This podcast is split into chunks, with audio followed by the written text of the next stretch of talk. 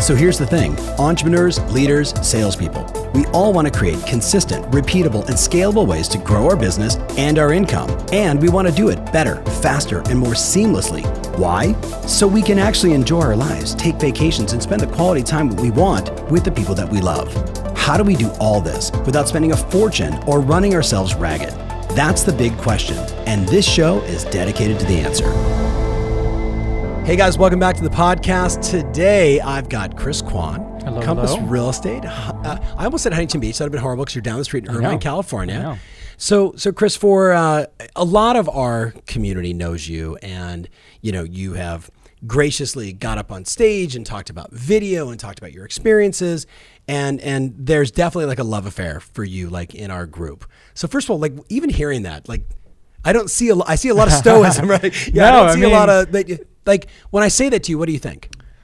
You know, it's it's been it's funny because I I look at a, our ecosystem and I see a bunch of familiar faces and I don't feel I, I feel like it's more family, especially because you see a lot of people that you just interact with daily Yeah. on social media. You see their families, you see what they're doing in their business. Yep. You talk intimately about the things that you're going through, even the bad stuff. Yep. And so when I go to the events, it just feels like at home. Yeah. Right, Yeah. but at the same time, you're you're learning, you're uh, networking, you're Yeah, collaborating. all it's a, it's things, yeah. business, family, fun, sure. and you know, Absolutely. connection. So, Yeah, yeah. so the point of our podcast today, guys, I have been watching Chris, and and I can think of like multiple times where either I asked you to be on stage, or the day that it was like just randomly me, you, Christoph Chu, Tristan, Richard, a bunch of us just started talking video. Um, this guy kills it on video.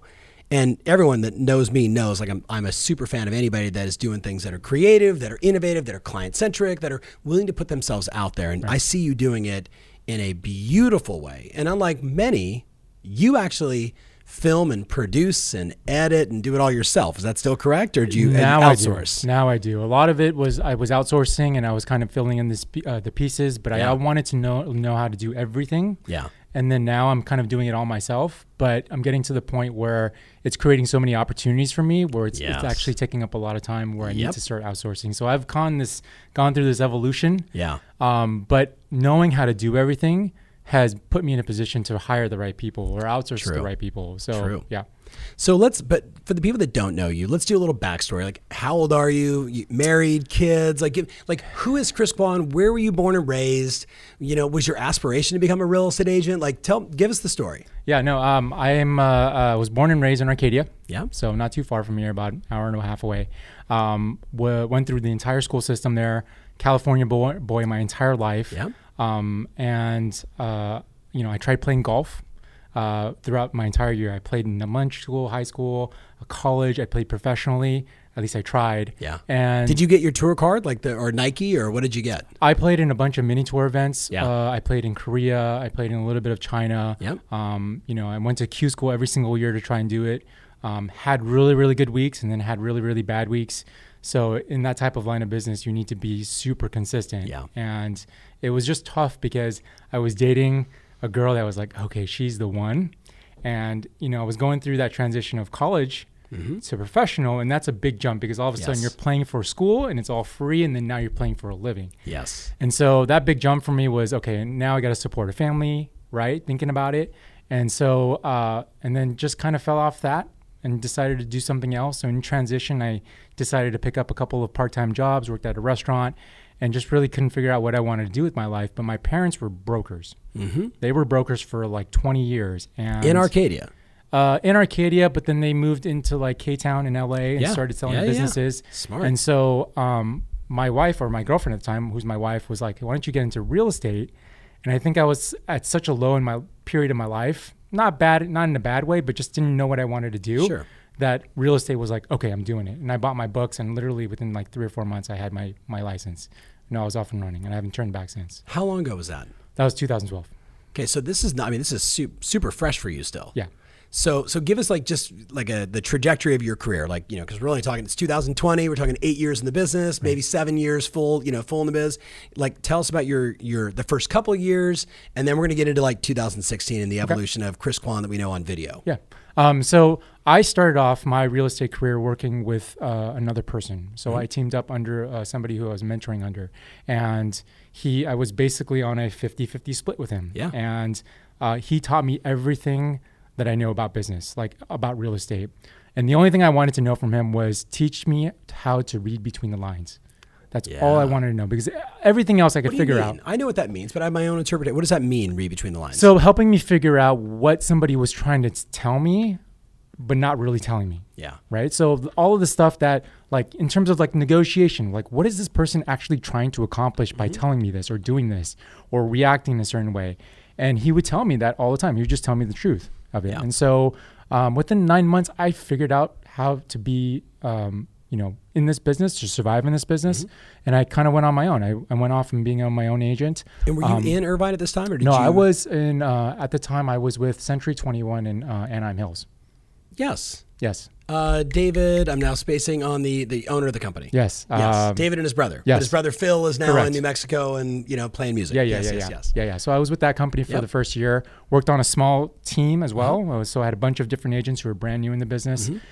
We door knocked every day. We Mm-hmm. Yeah. did uh, role playing. We had a Yes. schedule. We had, and then literally at two o'clock, go do whatever you want. Like Yeah. it was like eight to two all day long. Were you in the new day. the new agent test office, like where like everybody had like a little cubicle? And I mean, what you just described, like we set we set that up in like 2000. Okay. Like it's so so they had I know they had it going then. Does that sound familiar? Like were you with a bunch of It new might have. agents I was all at the same time, agents, and you had to graduate out of that office?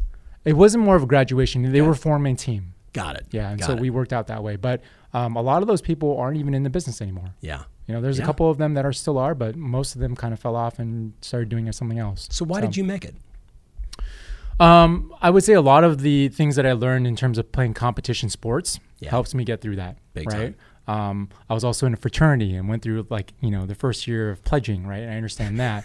I did. Uh, my parents got me into martial arts, so I understood Yeah. discipline and I Yes. understood respect and getting through things. And um, I think getting through the grind of being a professional uh, professional golfer Mm-hmm. was tough because you have bad weeks and you have to really reset the next day Yeah. or if you're on a hole where you just know that everything's going to go wrong how do you reset and make sure that the next hole is in Yeah. that way so i think a lot of that it was ingrained into me Mm-hmm. and then when i came into real estate a lot of the habits that i had in terms of like you know uh, things that i was doing every single day in terms of habits just translate it over into real estate Discipline, preparation, Right. practice, know your sport, know the know the field you're playing. like Right, all right. those things apply to real estate. right and i think that's why a lot of the people that come from a corporate background do really well in real estate because Yeah. they have structure Yes. right? Yes. And I think most people that get into real estate, I wouldn't say most people, but you have those one-offs, right? People who are just getting it because they want a, a part-time job, or Mm-hmm. Yeah. maybe they have a part-time job and this is something that they just want to do on the weekends or something. Sure. So, um, but the people that really are successful have the systems in place and have the habits in place that uh, I think I had playing sports. I agree. Yeah, yeah. So when when did the business begin to take off for you?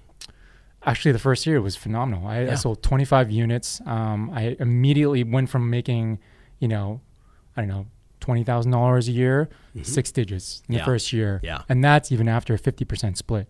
That's game changing. Yeah, so that changed my entire life. In that first year, we did a dream board. I didn't know what a dream board was. Yeah. Right. So we we spent literally two days like clipping all these magazines and putting all these things on on a piece of paper on a on a on a pres- presentation board. And after the first year, actually after ten months, I completed everything. And What was all on of the that, board? All of that included actually getting an engagement ring, Yeah. engagement ring, and then paying for a wedding. yeah. We had an expensive wedding too, Yeah. very expensive wedding. So, so year one, hundred grand, all money spent. Oh yeah, it was gone. it was gone like that. Yeah. So Yeah, what yeah. happened in year two? Year two, Because you literally you were married, right? In Yeah. going into year two. Yeah, yeah.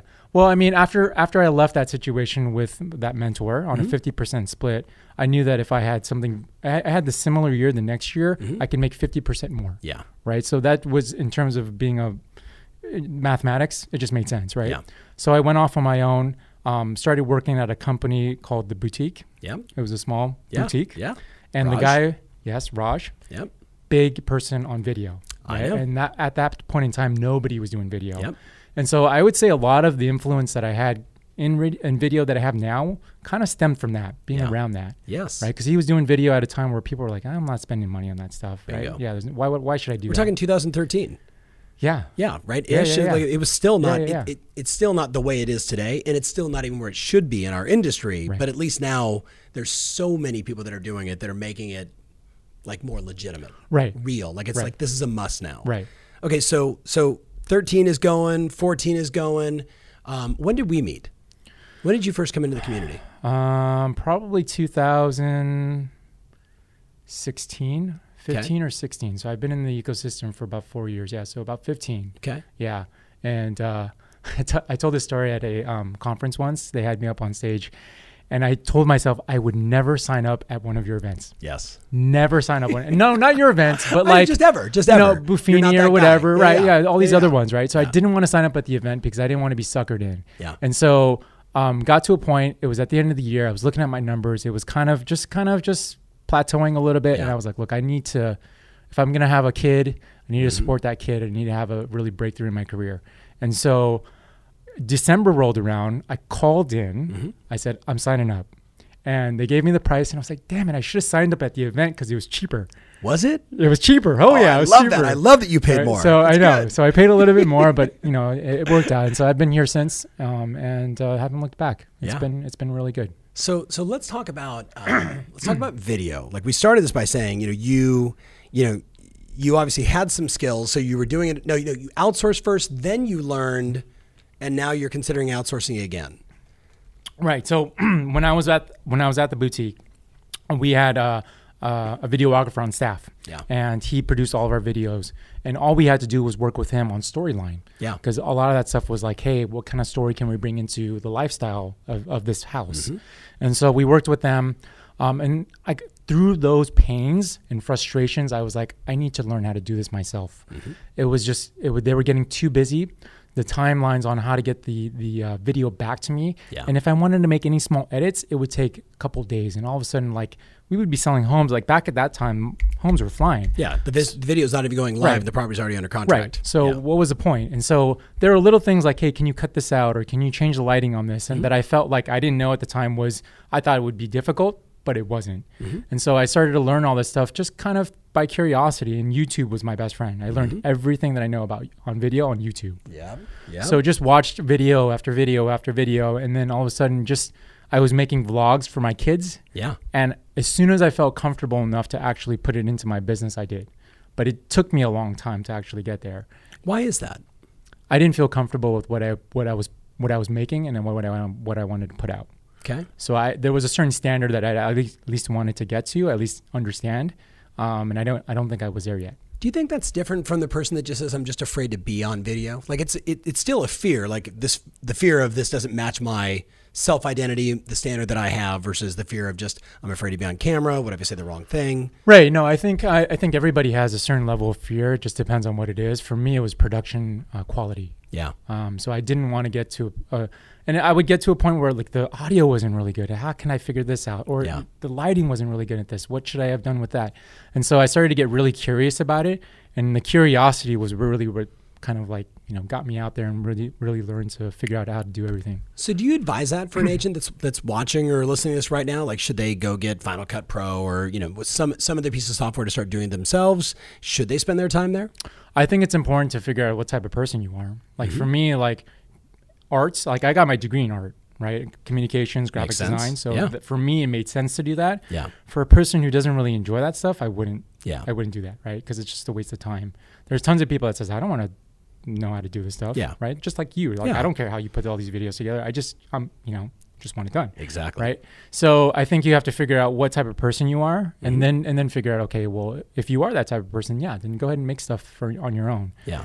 because there are things that I can do in my videos that it would take a lot of time and edits and changes for another person to do Mm-hmm. because you're communicating what you have in your mind to somebody else and they might not know what your vision is. Yeah. Yeah. So do you have a process for that? I mean, for someone that's maybe working with an outsourced videographer to be able to like storyboard, here's the concept. Like, w- like what's your process to have a very clear description of the end result you want, the finished product? Yeah. So in terms of uh, the process that I'm going through now Mm-hmm. is uh, figuring out okay who has the skills in order to to accomplish what I want. But then once I actually find that person, is then just showing them the videos that I have and hey, this is the kind type of video that I want to Yeah. produce. But also being open to suggestions like hey, Mm-hmm. you, what do you creativity creativity think I could do to make this better? Yeah. Right. So I think it's important to like also change, like you know, not Mm-hmm. Evolve, keep yeah, adjust, evolve, of innovate. course, yeah. Yeah. And so, um, as you can see, like from the first videos that I've done to the videos I do now, they they've changed dr- dramatically. Yeah. Right. And so I think that's important to just always kind of keep your mind open, um, and be you know impalpable to be able to learn other things. Hundred percent. So, by the way, I asked him to you know email us like your your unicorn, like you think your best video ever, and your donkey, which we all have that video that we're like, oh my god, I just wish I could just take that off, but we just don't. You have to keep it there. I think in my mind, you got to keep it there to know, hey, there's lessons learned in that. So let's let's just jump into it really fast. So I don't know how you guys will figure out all the the magic here, but I just want to look at the donkey first. So let me get some volume up here. So for my friends that are listening on the podcast, you might want to sometime watch this on video as well, but I'm sure you'll be able to hear this. So uh, here we go. Hey, we got uh, one of the best electricians that you can find in Orange County, uh, Anchor Electric. We got Rob, the owner, over here. Here is his business card. So it sounds like a rap video, right? Yes. Like, and yeah, so Okay, that's so fun. yeah, so why was that a donkey? It was one of my first videos, and I was super nervous to do it. Mm-hmm. And I didn't know, like, I was like, hey, you want to be on a video? And the guy said yes. And I was like, he said yes. Oh no! Oh no! Oh no! he said yes. Now Like, what? I was gonna do it like where he like left and showed the business card, but he actually said yes. So I had to actually be up there and say what I needed to say. But I was super nervous. I wasn't even looking at the camera hole, yeah, you know, stuttering. And so I look at all that and go, okay, cool. That's that's where I started. And so I always think about like that first video and you know go from there. yeah. But you know what I love about that is that to me is just raw and real. And, and like you would call that a donkey because of your standard. I would call that a pretty typical video you would see on Instagram stories of just, hey, oh look, I ran into Tristan Irvin. Hey, what's up, Tristan? Like, you know, it's, it's shout out to, you know, a buddy of mine, whatever, yada yada. Um, so I don't even know why why do you call that a donkey? I just, it, for me, it is. It's one of my first videos. That's kind of where I started from. So, you know, that's for me, that that, that would be it. Okay, well, this is going to blow people's mind because when you go from that to this, so so set us up. What this is a listing video. Yeah, so I have done, I did uh, a video with my daughter before. Yes. And that's when she was younger and I had my son and I wanted to do a video with him. And I, I actually want to keep doing videos with them yearly so that I can see their growth. Yeah. um, and just kind of go back. But either way, I mean, I just I had this whole house to myself. It was vacant, and I created the storyline. And I was like, look, I just wanted to create a video with my son, and you know, go from there. So it was it was uh, it was a very fun video. He had a lot of fun being there, and he was just kind of crawling. He didn't know how to walk yet. Do uh, well. Actually, let's let's watch it and then we'll uh, then we'll talk about it. How long is this video? Two minutes. Two minutes. All right, let's jam.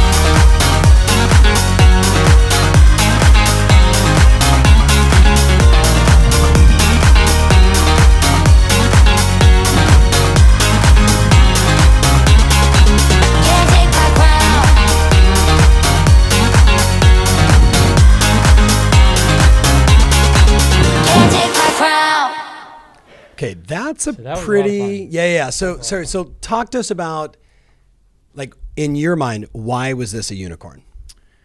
It's just because it has sentimental value to me, you know, Yeah. and um, it could relate to the community. Uh, Yeah. A lot of it's a very family-oriented community. Um, we sold that house. We listed another one down the street shortly after.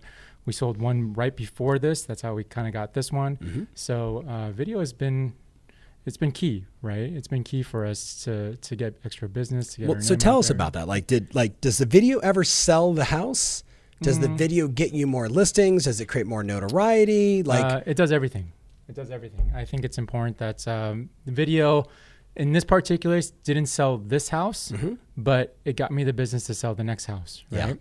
And so, um, but then people, once you start to do videos for every, like that was my thing last year was make Yeah. a video for every Yep. single property. That was a standard that I had, Yep. and it got to a point where I was making two videos for every property, depending on which one it was.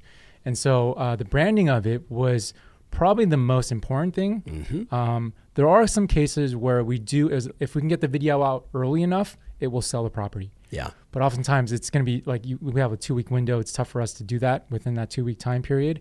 But there's a couple of times where we did have uh, videos last year that we actually sold through.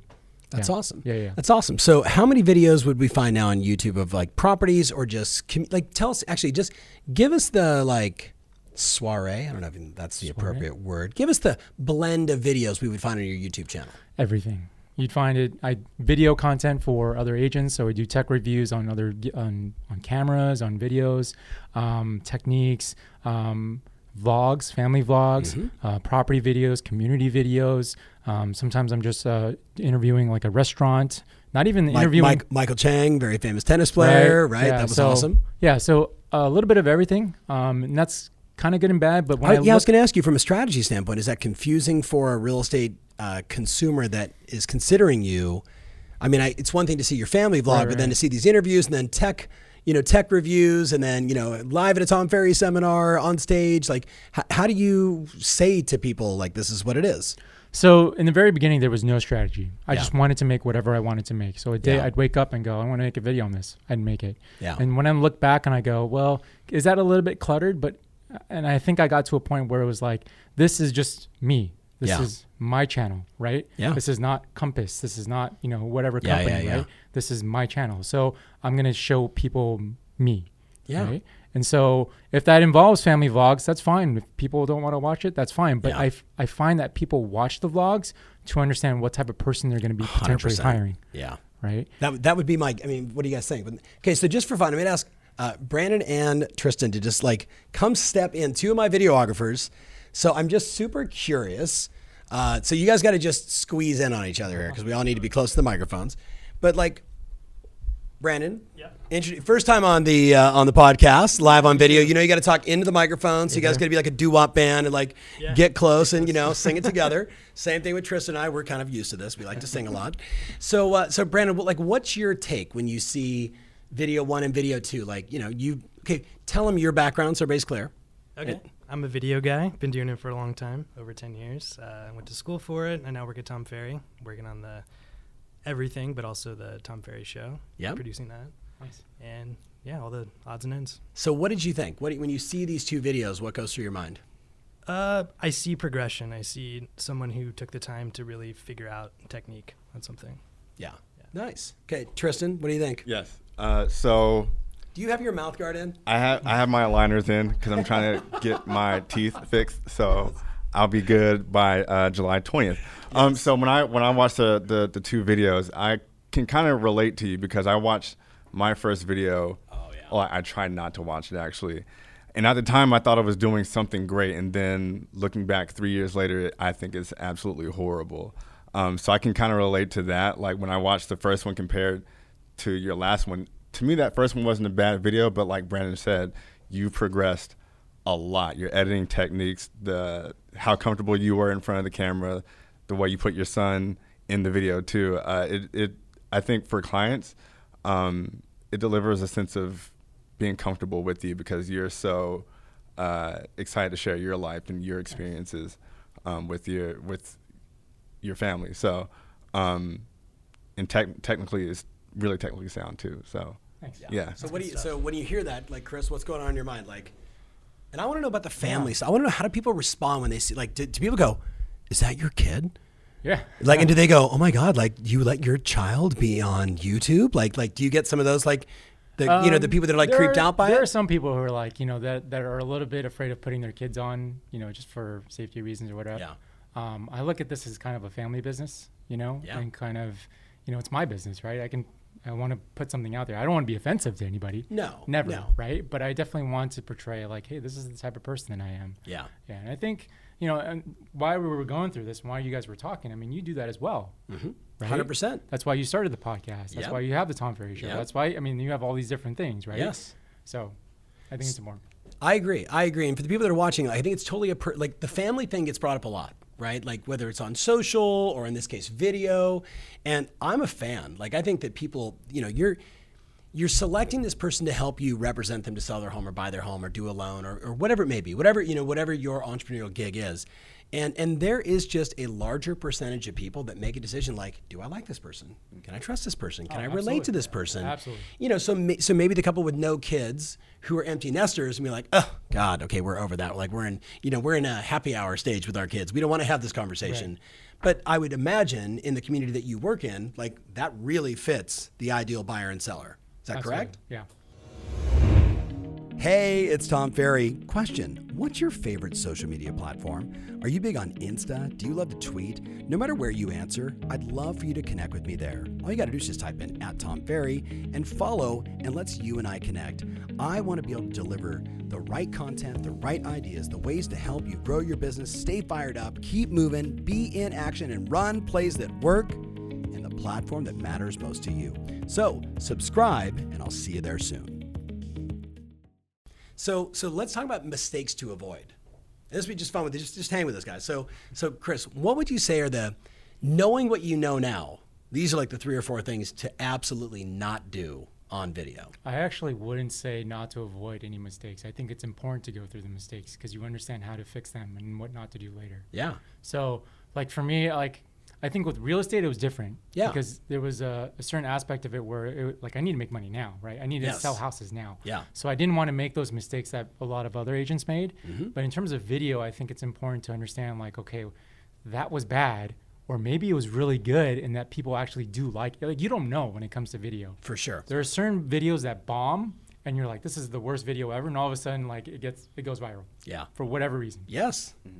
Right? Yeah. So I think it's important to make those mistakes because then you know how to fix them later, or maybe figure out something that's good. So, what are the mistakes to take on then? I think it's important. Like for me, it was And making the test, you know, test mistakes to take on. You know what I mean? Like, what, what should you be testing? Um, for me, like in the very beginning, it was just re- hit the record button and just post whatever whatever came out. Yeah. Like that's hard for me. Yeah. Like I, if you look at my videos, I have a lot of jump cuts, and I'll go and clean up stuff. Yep. But sometimes in the in the very beginning, what I would do is I would just record and then I would post it, and I go, okay, this is crap, or this was good, this was bad. And I think that's a, a something to kind of to work through. Yeah. Um, but there's a ton of mistakes. I make mistakes all the time. Yeah. I make mistakes now, and it takes me it takes me hours to figure it out. But Yeah. I'll, I'll, I'll get through it. Yeah. So, so I want to ask all of you guys then this question, right? You know, obviously three way more advanced, you know, videographer type people than I am. I'm just, you know, hey, I'm Tom Ferry. Let's go, Tristan. Handle that. All right, let's go. Where's Kelsey? Um, oh, Kelsey's up filming Portland, right now in yeah. Portland. Um, I, I want to know from your guys' perspective a couple things. Um, knowing what you know now, like where do you go to find the best like people to emulate, people to model? You know what I mean? Like where do you go for like content ideas? Where do you go for um, just to find out of the box stuff? Because like listing videos can get pretty redundant. You know, and even like in the interview we just did a little while ago, um, even like market updates can get redundant. You know, it's like today in the news, right? Like it should be more entertaining, right? As an example, because it's only going to be on YouTube or on Instagram. So where do you guys go? Like, where, like, what's your source go to to find either creative or to find new approaches, or just who do you emulate? Uh, personally, and that's one question I wanted to, to ask you as well, because I've seen a lot of your vlogs. And when I first started vlogging, um, maybe three months before I started to ta- turn the camera on myself, I was watching a lot of Casey Neistat videos. Yeah. And just because I liked, he he's an interesting person, and I like knowing about his life. Like he was the OG daily vlogger, and that's something I took much interest in, and that's kind of how my first video started off, kind of emulating him. And then um, for fresh content for something new and something that's con- it's like a YouTuber that's uh, constantly innovating uh, is Peter McKinnon, and I saw a lot of that in your video as well. So I was kind of wanting to ask you like, are those the main people who influence you, or are there more that you're that you watch? I'm probably right there with you. When I first started off, Casey Neistat was a big one because Yeah. he was like, he is the OG. He He's like the the, king of Yeah. Yeah. vlogging, right? Yeah. And so, uh, but then Peter came along, and then he was he was different. But there's a lot of people that do amazing stuff that you can get influence. I'll tell you the the one thing that's influencing me now a lot is Disney videos, Disney Oh, yeah. movies. yeah. By Okay, okay, but tell us. Give us. I mean, like we all. I think we all have a hallucination of what that means. What are you talking about? Well, so here uh, I've been I've been reading up on this a lot lately, and just kind of making sure that I'm aware of certain things. There, um, Disney videos have a certain creativity to them that is kind of out of the box. Like so, uh, I I was watching a TED talk the other day, and they said if you were to imagine a house and you were to draw a house, what would you draw? Right? Most people would draw a pitched roof, a door. Right in the middle between two windows that have these like, like The- right, box yeah, box, right, yeah, yeah. so, but then why does it have to be that way? Mm-hmm. You know, it's like why why aren't you thinking about a house in a, in a different way? Why Or couldn't like- it be a giant mushroom or a giant shoe? Right. Of Disney. right, and so a lot of that has to do with just how, how you're brought up Mm-hmm. and how you think about things.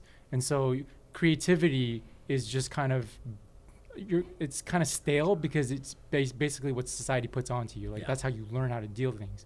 So when I watch Disney videos, just because I have kids that watch it all the time, I'm in tune to like, why did they do that, or why did they cut to this, or why did they wha- like the little jokes and stuff. Like I find that super interesting.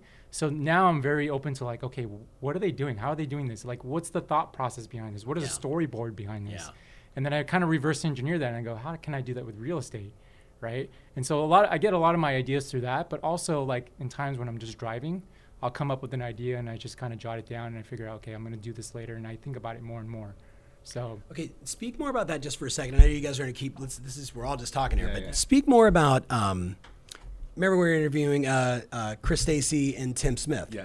They both said, "Oh, we have like so many ideas that we've documented, like that they now walk into houses and say, "Oh, we should do this video," right? Like Yeah. because they've got that sort of project list of storyboards that are in their mind, Sure. right? So, do you have something like that, and do you recommend something like that? yeah, yeah. I mean, what do you, I mean, I do it. I have it on like literally on my phone. I have an, uh, a notepad, a digital notepad, right? And I go, okay, this is, this is the thought. And then I'll think about it later and I'll add some more thoughts to it. And I go, I just go down this rabbit hole with every Yeah. single thought. And I go, that's it. I can do that. And then Yeah. once I have the idea, making the video is super easy. When I when I don't have the idea down, the video becomes really really long, Yeah, yeah, yeah. and yeah. you have to make it good through edits and like sound or whatever. But yeah, if the idea is super solid and I figured it out in my head, it's the video is easy to make. And are we talking about a listing video or are we talking about an anything video? Anything video. That's key. Yeah. Yeah. Anything video. Brandon, what about you? I'm constantly writing everything down. I've there's so many ideas. I mean, if you hit Facebook, Instagram, Mhm. whatever, I mean, so many people are making so many different things. And then pair that with movies you like or commercials you think are cool. Yeah. Just kind of like roll with it. And Yeah. then figuring out who you can work with, who can help you edit something, who can help you shoot something, and give you advice on, you know, where to go to do this or whatever. I mean, there's endless resources to kind of execute your vision. And is it cool to like in your guys' mind as creatives to like see somebody else's stuff and then plus and enhance it and make it better? Like your version of it. Like is that cool or is that not cool in the world of creative? I I do it all the time. Yeah. Yeah. Like uh, say, again, mentioning mentioning Peter McKinnon, like he did one video where it was like the Nightcrawler effect, where he would jump out of the frame and he would just disappear with a thing of smoke. And so, I took that. Um, and his was more so of a storyline. He wasn't showing people how to do it. And so I decided, okay, he didn't tell me how to do it. I'm going to figure it out myself, and then I'm going to tell people how to do it. You know he didn't come up with that though, right?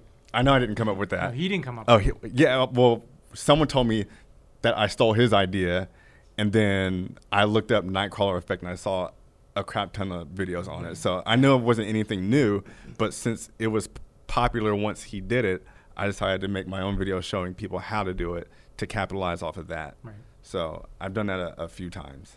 I have something to say. Yeah. So I went I went to film school, okay, and I was out before like red cameras came out and before subscription stuff and all Yeah. these resources and everything I know now when it comes to production and, and editing and all that stuff, I've learned in the past 10 years, YouTube, like real world experience, working Yeah. with people and just like picking their brains on techniques. It has not been from formal training, Right. you know, so something to think about. Yeah, I mean, you said the same thing. Like YouTube is the is the godsend. Just go to YouTube and type in what it is you want to. How do I edit better? How do I add the music right? How do I hook this? Right. I think um, so. You know, a big big person. I mean, you too, right? Kobe. Kobe was a big Yeah, big influence Big in, in a lot of our lives. Um, and a lot of stuff that I mean, I used to read a bunch of his stuff because like, he just thought about things differently. Yep. And he would get inspiration from other people. yes, right? And he would understand, like, he would, uh, one time he was talking about uh, interviewing an actor and asking them,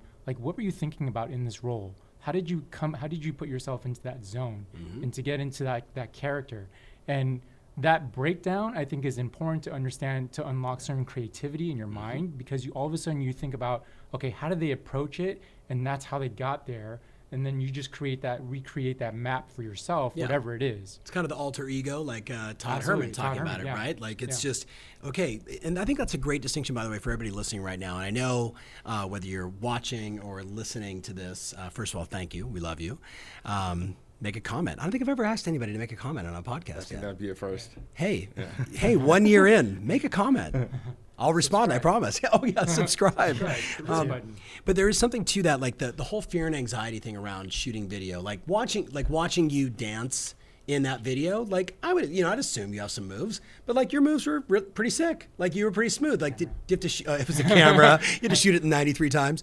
But but there is something to like check out the book The Alter Ego or check out Todd Herman's podcast because if you can say to yourself, look, I'm not comfortable on camera, but this this persona that I want to be attractive, to get more listings, to get more sales, that gal, she needs to be more confident, put myself in the field of play on this camera, and then use his strategy. It's only four parts, it's super easy, and you become that person. I think there's something to that, right? I mean, Kobe did it certainly as the Mamba, but he was the Mamba long before.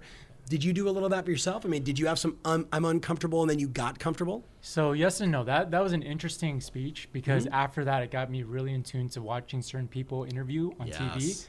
Uh, I don't know for some reason I've been watching a lot of UFC, Yeah. watching a lot of. Ba- I usually watch a lot of basketball. Yeah. But if you listen to their interviews during and after fights or even before fights, they are they are very aware of this alter ego, For sure. which I had no idea. Like people were actually Jones. McGregor. You, I mean, you can go to males, females, right on down the line. The interview persona versus the post-fight persona, totally different people. Did you see the so the recent fight with McGregor? Yeah. Right. Oh, yeah. And he had Tony Robbins in his corner. Yes. Right. I didn't. I had no idea Yeah, yeah, about yeah. this. I saw it after the fight, and I was like, "That's interesting." And it got me to really think about like, okay, he talked about his mental health. Yeah. And how sharp he was. If you saw his fight, he was his. He He, was was, super sharp. Yep. Right. And he was his mind was very clear. And I've been thinking about that a lot. Just how do mm-hmm. I make my mind as clear as possible? You know, through sleep, through exercise, Yeah. through whatever. And all of a sudden, like as soon as I'm in that that state of mind, like creativity just like explodes. Like it Yes. just goes into this. Like when you're tired, you're like not thinking right. Yeah. Everything just turns into mush. Yeah. So yeah. Very. Anyway, that okay, alter ego Brandon, you were going to cool. Oh, say? Oh, no, Something- I- I just, just- that, that creative process. I agree. I agree. I think just just always wanting to be creative or at least trying to harness it and however you do that is just it's just roll with it, just go with it, try and make something. I try and make something like once a day, whatever that is, whether people see it or not. And then just just seeing what you can like looking back in 6 months and seeing the kind of library of content, I guess, that that you've been working on or developing and just seeing, you know, where your place is with that and what you can offer someone or yourself like online. Yeah. yeah. What are your thoughts? Thoughts on sort of the creative process? Um, I have a question for you actually. So He's like, screw you. I got a no, question. it, it has it has to do with the creative process because right now in my personal videos, I'm I'm stuck, and so my question to you is: Do you ever get stuck into a creative rut? And if you do, how do you pull yourself out of it? Yeah. Um, yes. Yeah. All the time. Right. So you get to a point where you have like all of your ideas, the ones that you write down, either all suck all of a sudden, Yeah. or you they're just you're just drawing a blank, right? And so the same thing with uh, writers. Writers have that that writer's block. Yep. How do they get over it? And so you talk if you actually study about how um, certain writers get out of that, they actually just take a break.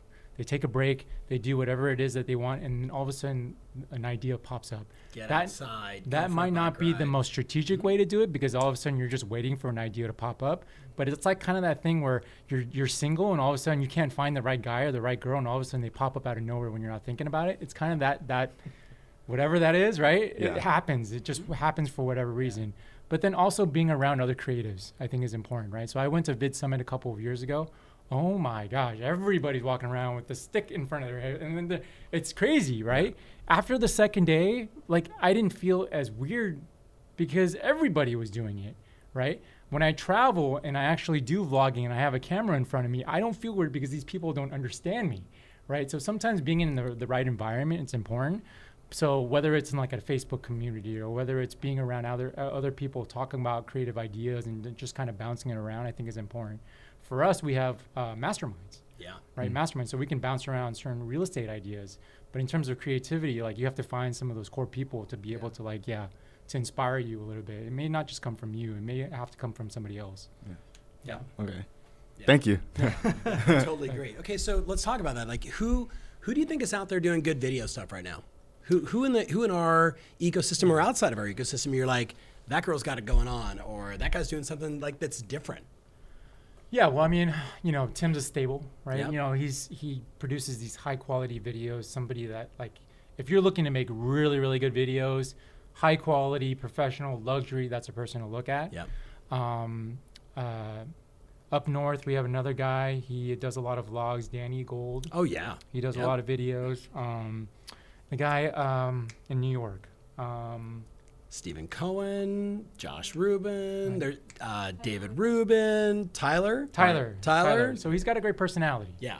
Right. Yeah, so it's easy to get off of. Yeah. Like you know, he, whether or not it's those really polished videos, he's good on video. Yeah. Um, there's a lot of people in our ecosystem that really do good, uh, do good things, and um, there's Facebook groups like there's RETV. There's there's our group that does videos. Um, there's a lot of real estate video groups that, that you can get in tune with. Yeah. Just inspiration, inspiration everywhere. But like not just re- sometimes when I when I want to make a video, I look outside the real estate space. I agree. Thank you. right? Yeah. I don't look at I look Yep. at commercials like Geico or Yep. State Farm, Yep. or I look at Vimeo and I look at all the documentaries and seeing what's on the Sundance film coming out Mm-hmm. To get some inspiration. Yeah. So it doesn't have to be like all sometimes comedic. Yeah. It can be emotional, right? It can be sad. It can be serious. But, but there's got to be different flavors. I feel like. Did you make see uh, Timmy Smith with the guy that was naked going through the house? Oh, it's, le- it's legendary. It's le- Is it recent? Uh, it's probably a year old. It's a year old. Look, we talked about it on the podcast, and like the seller was like, "Uh, it sold the house." I mean, you know, Yeah, the right. deal the deal was done, but he was like, "Look, this is a super sexy house. It deserved a super sexy dude walk around naked, right?" I mean, you obviously didn't see, you know, Right, right, anything of substance, right? Not, nothing against the dude, but you know, there wasn't like that. There was one in Australia that somebody Oh did. no, that was an that one? old one. The old one. helicopter with the Yes, gal. yes. Oh my god. So okay, we totally need to link all these videos We up. do. Right. I remember when that That's the came out. I was I I so wanted to play that at my seminars to talk about like pushing the envelope, but I just knew like half the audience would just be so offended. But the point was like they were trying to sell a penthouse in this high-rise building in Sydney, and they needed to do something Mm. that caused people around the world to go, I want to live that lifestyle. Like that looks amazing. Yeah. Right? Something to it. Yeah. What do you guys think is the next evolution of okay, actually, different question. What are the best YouTube hacks right now if you want your videos to go viral? Tristan. Brandon. Chris? I mean, Come on, guys. Like what is I'm no what does it expert on going viral by any means. Um, that's a good question, but I think it's a mixture. Again, this again, not an just, expert. Yeah, yeah, just just from what. I think, from mm-hmm. my brain, I think a certain level of production value. Mm-hmm. I think an original message, mm-hmm. something that grabs your attention that's either quirky, dramatic, usually quirky, quick pace, digestible, somewhat strange and weird. I don't I don't know, but that, that's what I what I've seen is Yeah. is really, you know, high packed, quick, colorful, bizarre, funny videos. This is kind of from a more business standpoint, but I think collaborations, right? So, yeah, you know- speak about that. well, going on your point about you know, being at the Vid Summit and being around like-minded people and et cetera, I think collaboration's key in, in Mm-hmm. anything creative, and I'm sure in real estate and everything else that you're putting most of your, you know, energy and focus to. But in the creative world, I think, well, I know that collaborating is key to everything. I mean, Yes. you cannot do it by yourself. Two minds are better than one. Ten minds are better than two. So, Mhm. if you have an idea and you just can expand upon that in any way that you can, I think someone else can help you do that Yes. in even 1% more. And that's just way more beneficial. So uh, let me just piggyback on that. What I would tell everybody is, if you're watching this or you're listening to this, and you're like, "Wait a minute! Like I have, I only have like 83 subscribers." Yeah. Well, okay. Well, Chris has got you know 117, and the odds are none of those are your subscribers. Also, so even collaborating with people that are getting started Yeah. is better than always going solo, Yeah. right? That's also why like interviewing people, like. You're a real estate professional. You run into you, you list the mayor's house. Like you, you, you meet these people and mayor influential in your marketplace, maybe not in politics, but you know what I mean. Like tell us the order. Like so you, you interviewed um, Chang, Michael Chang, who's the very famous tennis player, another Bollettieri guy, by the way. So like I got a lot of love for him. How did that come about and what was the impact? Because that's a good example of collaboration. Yeah, so in that particular case, we, we needed to sell a home in an area where you know re- luxury real estate was really tough, especially over that that five million dollar price point. Yep. So we really wanted to utilize everything about the property, but also wanted to utilize his influence to sell the property. Yes. Um, so we had targeted several buyers or categories of buyers in different areas and regions, and also price points and stuff. And we felt like, okay, if we were, t- if he was comfortable with it, to get his name o- on the video to show and push push it out a little bit. So um, that was nice. So just to kind of sit down with him because you haven't seen him in in like a really No. yeah and nothing really right. Yeah, he's been pretty- MIA. He's been pretty quiet for the most part. He's he's a coach now. He coaches the number one Asian Asian Yep. player in the world. Yep. And so he's really kind of just been behind the scenes. In the tennis world, people know who he is, Yes. right? He's still active in there, but really kind of he kind of removed himself from the spotlight from the rest of the world. And so wanted to recapture that a little bit, but also show them a property that was kind of where he grew up. And um, yeah, so that was the kind of the the influence behind it, and uh, it got a lot of it got a lot of views Yeah. in the areas that we were targeting. So Mm-hmm. yeah. So when you say target, like what does that mean? I know what that means, but explain to the person that does know what that means. What does it mean to target on YouTube or etc.? Yeah, so for us, like in, in that particular, so for the real estate side, we wanted to identify potentially who are going to be the people that are going to buy this house and where they're they going to be coming from and what what status are they going to be in, mm-hmm. and then we reverse engineer the marketing, right? And so we targeted it in a way where that gave us the idea of like, okay, we're going to use that data to create this video and then distribute it in this area over here. Mm-hmm. And so for us, once we created the video, it was just a matter about distributing and targeting in the areas that we were focusing on. Was your distribution through YouTube, Facebook, Instagram, LinkedIn, Everything, D, all the above? Yeah, all, Okay. everything. So like Facebook, obviously, and then mm-hmm. anything that was measurable, Yeah. right? So YouTube, uh, using TubeBuddy or anything, or, or vidIQ, something Mm-hmm. along the lines that help you track it a little bit better, help you optimize it so you're creating the right tags, um, using the right keywords, using the ni- right phrases throughout Mm-hmm. the, the description, and then being able to do that with Facebook too, and then retargeting them, getting them to a website. So it was all digital. Everything was super digital. Mm-hmm. Yeah. Um, and so that was the strategy behind that. And it's it's, it's tough to sell real estate at that price point, you Yeah. know. So It's a unique Yeah. property at a unique price in an area In an that area- you know, yeah. like it's the highest you know price in that neighborhood, right? So, so switching gears, but staying on kind of this SEO conversation, like, uh, what's all of your opinion on spending money on YouTube today? Like, what's your what's your take on that? if you have a limited audience, I think you have to pay. Yeah. I think there's no choice Yeah. because all of a sudden you need to getting subscribers takes time, Yep. right? Unless there's some some reason something happens in the world where all of a sudden everybody knows who you are. uh, You have to spend the money to get there, and then while still building your influence and you know getting subscribers and stuff like Mm-hmm. that. So, yeah, yeah, I think you have to pay. Uh, I think, especially with so much noise that there is out there. Bingo. Yeah, there's For Irvine listing videos, well, I mean, right? yeah. Or, or anything. Well, anything like Yeah. just being on Facebook, right? Yeah. Um, they went from Instagram is like what is it every? It went from like every seven posts to like four posts now. Like you see an advertisement, and like you mm-hmm. just see how many people are spending more and more money, Absolutely. right? And then that's why that TikTok is thing is so important now, is because Yep. there's there's not there's not a ton of advertisement on Yeah. it, right? So yeah, I think your- it's important. Okay. You got any thoughts on advertising now that now that I've beat up you know Tristan over here? I think if you've got the money, just let it rip. Just advertise. Do it. It can't hurt. Yes. Yeah. Especially if it's again, if it's a, if it's an appropriate arbitrage of spend a dollar, make three. Spend a dollar. I mean, that's the entire infomercial business. Yeah. Right. Like they spend a dollar, they make a buck twenty five, and they'll put thirty or forty million dollars a month into that to make twenty five cents. Agreed. I mean, it's it is a no brainer. People that are not paying attention here, but I think that's also part of like getting videos to go more viral, getting more views. I think you got to spend some money there. You know, I remember like Facebook like a million years ago. Like I was doing five dollars a week to get people to like like my page, right? And that probably sounds super lame, but like in the beginning, I was like, hey, if I'm the first guy who has like seven thousand people that like my business page, like. I could control the world. Like, you know, that was like my thinking back then. You know what I mean? So, like, you know, it wasn't in the budget, but I was like, and it was so cheap back then. super and cheap. YouTube is still cheap Yeah. Right? LinkedIn is still cheap. Everything else has gotten LinkedIn really super ex- cheap. yeah. Mm-hmm. Okay, cheap. so so talk about that. What are you doing on LinkedIn? Are you are you using are you doing video on LinkedIn? Are you doing LinkedIn all, all of a sudden has come around 360 degrees. One right? thousand percent. Yeah. So like I would say like a year and a half, two years ago, LinkedIn was kind of an enigma. Yeah. Like you people could not figure it out. No. Although my wife, she cracked the code. She cracked the code. Like she she most Do of her tell. business most of her business actually comes from LinkedIn. Okay. And she's in commercial real estate. So she works at, you know, she works at a big bank. Yeah. She's trying to get into doors to Yeah. Uh-huh. make relationships. She's not able, most people are often not able to get through those doors because they're either door knocking, they're getting Yeah. through the door people. Yeah.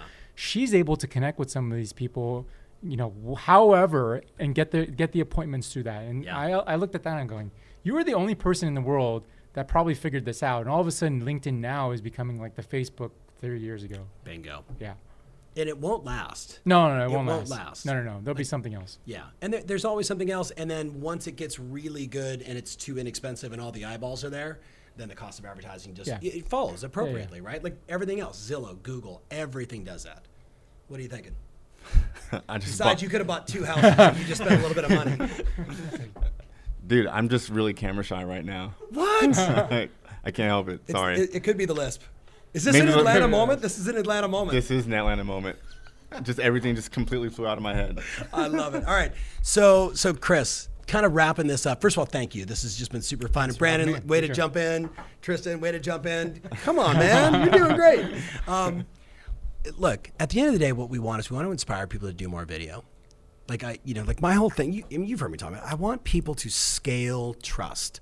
I want more people to have a greater casted net, if you will, so they're on the consideration set for more people that don't know who they are. Right? Would you say you've done that with your videos, or would you? Do you think you validated that hypothesis? Um, yeah, absolutely. Uh, in terms of like, I always look at it and I go, I always feel like everything that I'm doing is like a 6 Mm-hmm. and no matter how far I progress, it's always a six, which I think is good for me because I always feel like there's always room for improvement. Yeah.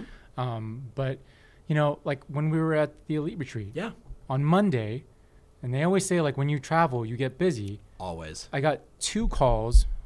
One from Facebook Yep. was like, "Hey, we've been seeing your videos, and we would like you to interview you to come list our house." Yeah. 1.5 million, right? Yeah. And I get a call from another guy who saw my videos from Florida, coming in this Saturday to go look at houses, same price point. I'm like, like that stuff. Like if I didn't put those videos out, I Yeah. wouldn't be getting some of that stuff. So a lot of it is kind of that. Like you put it out in the world and hopefully it comes back to you. Yep. But then you have to be smart about optimizing it and putting it in the right places and being smart about how you put things. Um, but like I find those type of people I enjoy I really enjoy working with because they already kind of know who I am, right? Yeah. And it makes my life so much easier and I don't have to work with those people that drive me crazy. Yeah. And it, it gives me options. At the end of the day, it gives me options on who I want to work with and who I don't want to work with. Yeah. And I think that's what's really liberating for me. And so making the videos on top of enjoying how to doing them and seeing all the fruits of the labor is just like, why am I not doing this? The ROI is like through the roof. It's off Right? the It's through the roof, right? Yeah. Yeah. I, I had to, okay, do you remember we did the Century 21 Redwood event last October, mm-hmm. November? We're doing the planning session. Big shout out to Eddie, Sean, and Nick and everybody there. And this gal walks up to me. We're, we're writing their business plans. And she raised her hand and she's all excited. She goes, Tom, I got to share something. She goes, You know, I wrote the plan last year as a brand new agent. I wrote down, I'm going to do 25 transactions and I'm going to, whatever the volume was, like $12 million in volume, and then like whatever the commission was, right? And she goes, And look at this. She goes, I'm basically one transaction shy, and we're in November, right? I'm one transaction shy of my goal. And I was like, well, congratulations. And, you know, like everyone else is doing their plan. I said, well, like, what'd you do? She goes, well, I, I saw you last year. And you said, you know, if you just do like 5542 and, you know, make two videos every day and you just start doing videos, she goes, so I was like, yeah, I can do that. Remember that guy? She's Yeah. just like, and I, I'm sorry if you're A watching right now. too. Yeah, it was like a year. She goes, so I just, I just start grabbing my phone and just saying, hey, it's me. You know, so we're in Redwood and the, I'm at this house and here's what's going on. She goes, and like everybody just started calling me and saying, hey, we want to sell our house. You, you seem to be involved in a lot of real estate deals, right? So she's like, I don't remember. She got up on stage. She was like, I don't understand why you people are not doing videos. She's like, this is the easiest thing on the planet. You put yourself out there. They call you. You like them. They like you. They understand you. Exactly what you just said. And bam. Yeah. I am so embarrassed I don't know your name. I apologize. You know who you are. You know who you are. Eddie, Sean, and Nick. Yes, please remind me. So, closing thoughts on videos, guys. Closing thoughts. Future of video. I always tell Future, people. future of teeth with mouth guard. I always just say just start, and that's another thing I wanted to say to you. Just just start making videos, no matter how nervous you are, like I am right now. Just start because you can't progress if you don't put out your first video. So that would be my my first thought. You you put out your first video, and then like a year later, you're still making videos. You look at that first one, you'll realize how much, how far you've come, Right. and that's motivating within itself. So I agree. I agree. Brandon? Um, I think videos are absolutely everything. I think you just need to embrace them, whether you like them or not. No matter your age or generation or experience or level of creativity or business savvy, I think it kind of interrelates to everything we're doing. I mean, everyone watches videos. If you have any sort of internet connection, you're watching videos. And so just have a healthy awareness, keep creating, and, and use it to its fullest. Yeah, I think it's uh, um, it's important. Like I, th- I don't think the question should be whether or not you should do video. I think that No. the, it's obvious, right? Yep.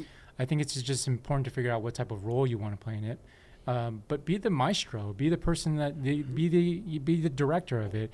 Let yourself be funny. Let yourself be immature for a second and think about an idea, and then just kind of build on that idea. Collaborate with other people to on how you can build that idea and be excited about it. And I, I've seen people who are just so afraid about doing videos because they're afraid because their idea is not good or their their execution is not good or they don't have the right equipment put that all aside. If you actually get to a point where you have an idea and you can actually solidify that idea in your mind or within your group, makes it so much easier for you to execute that idea and just go out and do it. And then once you get the ball rolling, one, two, three, four, five, put all your money into it. You know, try and see how much you can get out of it. If you can put hundred dollars to it, is it going to create you three hundred bucks? And then at that point, it's like, oh, why am I not putting three hundred dollars to this so it can create me, you know, nine hundred bucks or whatever? So, um, just yeah, got to do it. I think that that's going to be the hardest part too. So I'm going to take you guys a totally different direction. You will appreciate this because you have kids. No kids, no kids. Puppy and cat do not count. Sorry, sorry. Okay, it does count. He's got two bikes. Yeah, but he does have two bikes. Um, I'm going to tell you that for your children, your grandchildren, and your great grandchildren, you should start doing videos. Um, one of my mentors who passed away now uh, two years ago, the the thing that in my heart of hearts, if you ask me like something that I regret, I regret the fact that even though he wrote a book and he signed two books for my children that I'm going to give them a little later in life, if I had the chance now to sit down with him one on one and ask him every question and, and tell him to say, just tell me every story, like tell me everything about your life growing up. Like I think of his his uh, only granddaughter. He had one daughter and one granddaughter. His granddaughter's children will only know the stories that get passed along, and that that is going to miss so much of who this man has been for myself and 35 other guys that I know that this guy mentored from age 40 to the time he passed away at 85. Like, so I know it's kind of a deep and heavy thought, but I really want you to think about like your life has so much meaning and there's so much fabric to who you are and, and not just what you do, but like how you exist, the impact you make, the church you go to, the gym or the life or the whatever, and the family and the children. Like, like if not, if not for your clients or for your business, do it for the people that you love. Like, think about just grabbing a camera and just start documenting, like, I don't know, what happened to you this week? Like, what were the highs? What were the lows? Like, or maybe start thinking about your unborn grandchildren or your great grandkids. What, what are the most important values you want to pass along? What are the stories about your family that you want to pass along? Like, just even th- like as a dad, like, you know, don't, like, you're Right. doing that. Yeah. Like, my entire life is on video. Like my grandkids, if I passed away tomorrow, not going to happen, but just saying, not mm-hmm. not intent, but like they would have a sense of who Tom Ferry is, right? The, the family man, the business guy, all that stuff. Yeah. And and I would just challenge like, hey, this is the way of the world now.